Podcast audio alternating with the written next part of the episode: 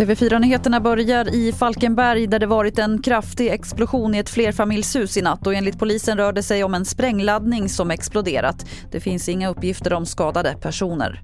Och I Göteborg har det varit en stor polisinsats i Gamlestan i natt efter att man hittat ett misstänkt farligt föremål. Men det visade sig sen vara ofarligt. Så till Norge där antalet fall av omikron fördubblas varje dag nu och de skärpta norska restriktionerna påverkar även Sverige. Det blir en bister upptakt till julen i Norge.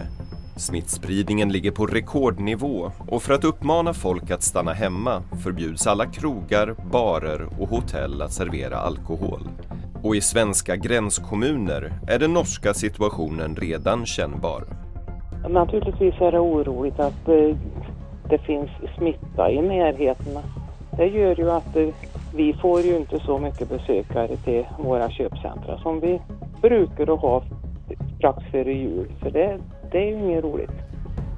Sist här Johanna Söderberg som är kommunalråd i Eda. Reporter var Per Liljas. Det har varit en jordbävning med magnituden 7,6 i östra Indonesien.